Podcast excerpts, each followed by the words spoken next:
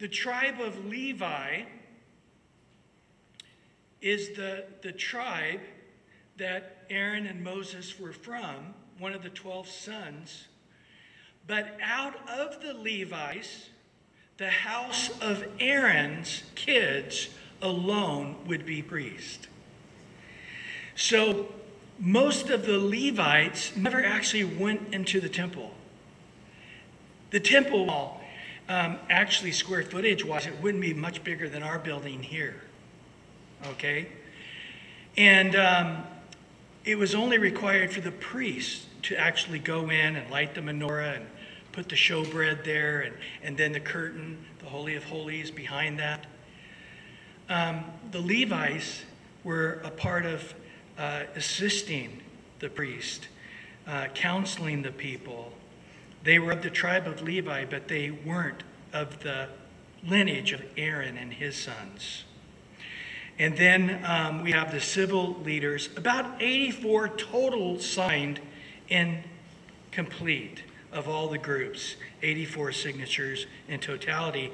And now in verse 28, now the rest of the people, the priests, Levites, the gatekeepers, singers, the Nethinim, all those who had separated themselves from the peoples of the lands to the law of the Lord, and their wives and their sons and their daughters, everyone who had knowledge and understanding, these joined with their brethren, their nobles, and entered into a curse and an oath to walk in these, joined with their brethren, their nobles, and entered into the curse of oath to walk in the law of the Lord, which was given them to do all the commandments, the ordinances, and the statutes, statutes of the Lord. So all the rest of the people, that is everyone who had knowledge and understanding, gives us a bit of a key here that if you remember back in, in the Torah, when the children of Israel murmured and complained, God said everybody 19 years old and under will not die in the wilderness. They're not going to be cursed with their parents' unbelief. But 20 years old, this is what I'm going to mark as an adult. 20 years old and above will die in the wilderness. So, really, the age of accountability was 19. But the time we, we get to the time of Christ, again, the Jewish culture had changed, not the Bible, but the culture has changed. And you had the bar mitzvah, which now the young Jewish boys around 12 or 13 were counted as adults. So this seems to be happening at this. So those that were able to understand what was going on, probably 12, 13 year olds, um, also were able, allowed to sign this document. They separated themselves from the peoples of the land. That was a big issue, if you remember, and we'll look at it here some more in a second. But then also, they separated themselves to the law of God. They realized unless they separated themselves from the pagan world around them, they would never be able to really separate themselves to the Word of God, the principles of God. Same in the New Testament. We are to separate ourselves from the wickedness of this world that we might serve the Lord. In 2 Timothy 2:19, so many verses on this, but 2 Timothy 2:19, Paul tells young pastor Timothy, "Nevertheless, the solid foundation of God stands having this seal: The Lord knows those who are his, and let everyone who names the name of Christ depart from iniquity." In 2 Timothy 2 20 and 21, but in a great house are not only vessels of gold and silver, but also of wood and clay, some for honor, some for dishonor. Therefore, if anyone cleanses himself from the latter, he will be a vessel for honor, sanctified, useful for the master, prepared for every good work. So in the New Testament, we also equally are a chosen people. In 1 Peter 2 9 and 10, you are a chosen generation, not that of the Jews but nevertheless of the children of Abraham by faith, the church, the New Testament church, we're a chosen generation. We're a royal priesthood. We're priests. We're kings unto God. We're a holy nation, his own special, peculiar, unique people. Just like the Jews were, we are as the believers that you may proclaim the praise of him who called you out of darkness into the marvelous light, who once were not a people, but are now the people of God, who have not obtained mercy, but now have obtained mercy. Therefore, as the people of God, First Peter goes on to say in chapter 2, verse 11 and 12, as the people of God, I beg you, as sojourners, pilgrims, abstain from fleshly lusts which war against your soul, having your conduct honorable among the Gentiles, that when they speak against you as evildoers, they may, by your good works which they observe, glorify God in the day of visitation. So conduct yourself honorably amongst the Gentiles. Don't be murmuring and complaining, but separate yourself as people of God. Here they needed to get away from the intermarrying. They needed to get, separate themselves from the pagan cultures around them, that they could give themselves to obeying the Word of God. Because when they found themselves intertwined with the world around them, they found that they couldn't obey the laws of God. Maybe it was the kosher laws, maybe it was the sacrificial laws. There are various things that God's word asked them to do that did not make sense, did not work in a world that was intertwined with the pagan world around them. Sometimes to give ourselves to the Word of God, to the will of God, to the world that God would have us to live in, we have to get rid of worldliness to do that. Hebrews 12 says, Let us lay aside every weight and sin. Maybe it's not a sin, but it's a weight. It's a worldliness. It's a something that we got to separate ourselves from so that we can run that race with endurance that's still left for us to run. Here they entered into a curse and an oath. They said, We want teeth in this. We, we, we want it to be an uncompromising covenant. If we err to the right or err to the left, if we're not on the narrow road that leads to life, we want teeth in it. We want there to be a bite. We want there to be a clear red signal signs going off that we're not on the right path. Well, we probably wouldn't say it exactly like that, but we do say the same type of thing, don't we? Lord, whatever it takes, I want to follow you. Lord, whatever it takes, I want to be a man of God after your own heart. I know in Philippians, when I studied that passage in chapter 3, where Paul says, I want to know you, the fellowship of your suffering. I want to be conformed to the image of your death. I was reading that time the life story of David Brainerd, uh, the first Christian missionary to the American Indians.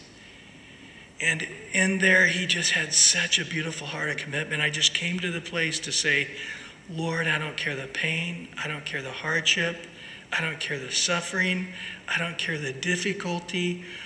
Whatever it means to follow your perfect will, that's what I want.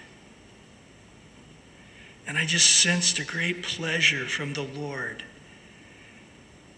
of, of Him saying, Yes, Brian, I, I've got you fully. I can mold you perfectly. You're warm clay.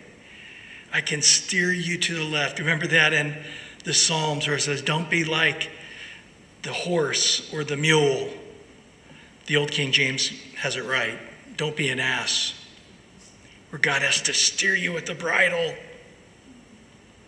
but just the eye, just looking with that tender, gentle breeze is all it takes, that little look of the eye, the movement around the eye, I am responding to the will of the Lord. Well, in verse 30, we would not give our daughters as wives to the people of the land, nor take their daughters for our sons. This is a big issue, especially at this time for the Jewish people to, to live their lives ordered in marriage the way God had told the Jewish people to do it.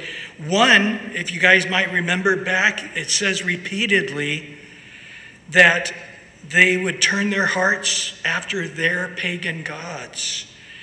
Remember, it says this in 1 Kings 11 2 where it's talking about Solomon, but he says, God, just as you said, we're not to intermarry. Surely they will turn our hearts after their gods. Well, Solomon clung to these same pagan, foreign wives of his and spent his last days building pagan t- temples. But remember, it was a big issue to Ezra, the priest, because of the possible mingling of the holy seed.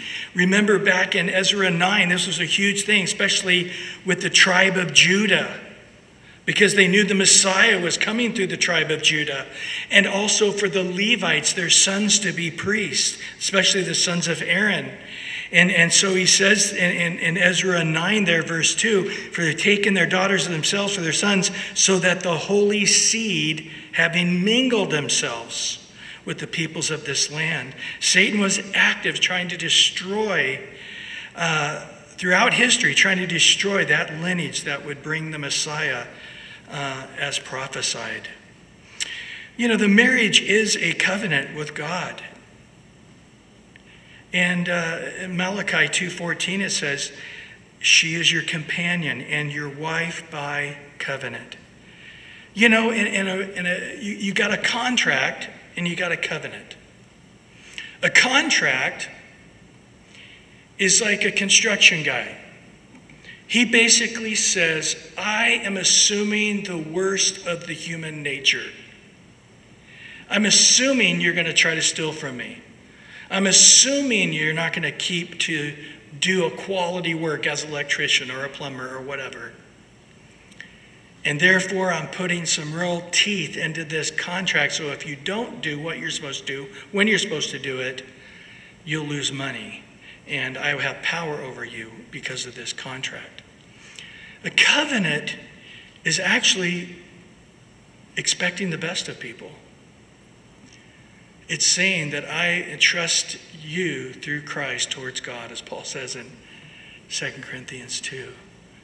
That your commitment to God, your covenant to God is so great. Whatever covenant you make with Him towards man, it would be like you breaking the covenant with God to break the covenant with man. And so that's exactly what the marriage covenant is it's between the husband and God and the wife and God and their family and witnesses and, and saying to the society, God, we've entered into a covenant with God in marriage. So what God has joined together, let no man separate. Well, verse 31 Now, if the peoples of the land brought wares or any grain to sell on the Sabbath day, we would not buy it from them on the Sabbath or a holy day, and we would forego the seven year produce in exacting every debt. This was a big issue. They, they were living like a pagan culture seven days a week. They weren't acknowledging the Sabbath. They just were, every day was a work day. And if you go to many cultures, that's the way it is. Yeah, I, I could tell you stories about other countries I've been to. Uh, people that are lucky enough to have a job, they are working unbelievable hours. Seven days a week, 16, 17 hours a day for peanuts to, to just to have a job. It was horrible. And this is what they were doing. They, they weren't giving their employees, they weren't giving anybody a break, You're not giving them a day of rest. And they said, hey, we agree that we will stop our business on the seventh day. And uh, we won't buy anything on that day. When I was a kid growing up in a small town in Central California, there was nothing open on Sunday. Everything was closed. Denny's would op- open up Sunday evening. But outside of that, when you drove around town, mall wasn't open, there was nothing open. 100% of everything was shut down. And um, not so today, though, is it? Um, and then, of course, you have the seventh year produce. Remember, every seventh year, they were to take a year of vacation and trust God for a seven year rest. They never did it. That's why they were 70 years in Babylon in their recent history because they had been in the land 490 years. Seven divided into 490 is 70. So God said, I was going to bless you every seventh year, and you were going to have a great vacation with my blessings upon you without working. But instead, you never gave it. I never blessed it. So I took it, and it was never a blessing to you. I vomited you out of the land. I took you out of the land for 70 years so it could have its rest. And then there's the other types of years, the seventh and the 50 year of Jubilee. There's certain times when all debts was erased. They weren't taking those Sabbaths. There were seven different Sabbaths God gave them, and they didn't obey any of them. And they said, We will from now on. Well, in verse 32 to 35, it talks about the various givings and donations they were to do. And in essence, one third of a shekel, that's the ta- temple tax that was going on during the time of Christ. Remember, they came to Jesus and said, Are you guys going to pay your temple tax? And Jesus said, Peter, go fishing. Do you remember this story? And Peter caught a fish, and there was some money in there, and they paid their temple tax. Um, they were also at appointed times to bring wood, and then they were also to bring the firstborn, the first fruits to God, and then on top of all that, a tithe, 10%. In Proverbs 3 9 and 10, honor the Lord from your possessions with the first fruit of all your increase. So your barns will be filled with plenty and your vats will overflow with new wine. So there was this whole blessing of not honoring God on the Sabbath and not honoring God with the various givings of offerings and tithes. They were tithes and offerings they were to give. The firstborn in verse 36 of their sons you say, oh man, they were to sacrifice uh, the best of their son. No, their kids, they, again, it doesn't explain it here, but they would redeem them by buying them back with an animal sacrifice. And they'd have to give a certain portion of money for each of the firstborn sons. And then in verse 37 talks about the tithes they were to be brought. In verse 38, they were to be brought to the Levites. So understand the tithe, the 10%, was actually the salaries the other offerings was for the temple, for the poor, for the civil governments. There was different things for different portions of, of the ministry, but the tithes were 100% the salaries for the Levites. And they were to be collecting more tithes than they actually put out. So there was to be collected into a storehouse, so there was always uh, plenty of salaries to keep the Levites working in the temple and the temple going. And in verse 39, for the children of Israel, the children of Levi, shall bring the offerings of the grain and of the new wine and the oil and the storerooms, which the articles of the sanctuary are, where the priests who minister and the gatekeepers and the singers are, and we will not neglect the house of God. So they made this covenant. We won't neglect the house of God. So, what did we learn in application here? Number one, we need to commit to base our lives on all the Word of God. They've never done that. And they, they realize, man, it affects my ties, it affects my days of my week, it affects my mornings, it affects my evenings, it affects my relationships uh, in the community, it, re, it, it changes my relationships with my children, with my wife. It, all of a sudden, when you're in the Word of God, it affects every aspect of our life and how wonderfully it does. Number two, uh, we learn to be faithful in our giving. In the New Testament, we're to give something far greater than a temple like the Jews had. They didn't have, they had sacrifices of animals. We have the sacrifice of Jesus. They're worshiping under the law. We're worshiping without a law. We're worshiping grace. And by faith, being righteous as God is righteous. Boy, whatever they gave in the Old Testament, we should say times a hundred in the New Testament, right? Whatever we give, it wouldn't be less than they give, it would be the same or even greater. Number three, to be thankful for the one and final sacrifice in Christ. Christ has fulfilled all the law. We're no longer under the law, but under grace. Oh, I'm so glad that our covenant is with Christ. I'm so glad our commitment is to Him and His words of truth. Aren't you just thankful for the Bible? The Bible is God's DNA on this earth, it's God's fingerprint. Well, actually, the next couple of chapters pick up in excitement. Not all the Bible is equally as exciting, it's all true, but some of it is more fun than other portions of it. It's all good to learn, though, isn't it?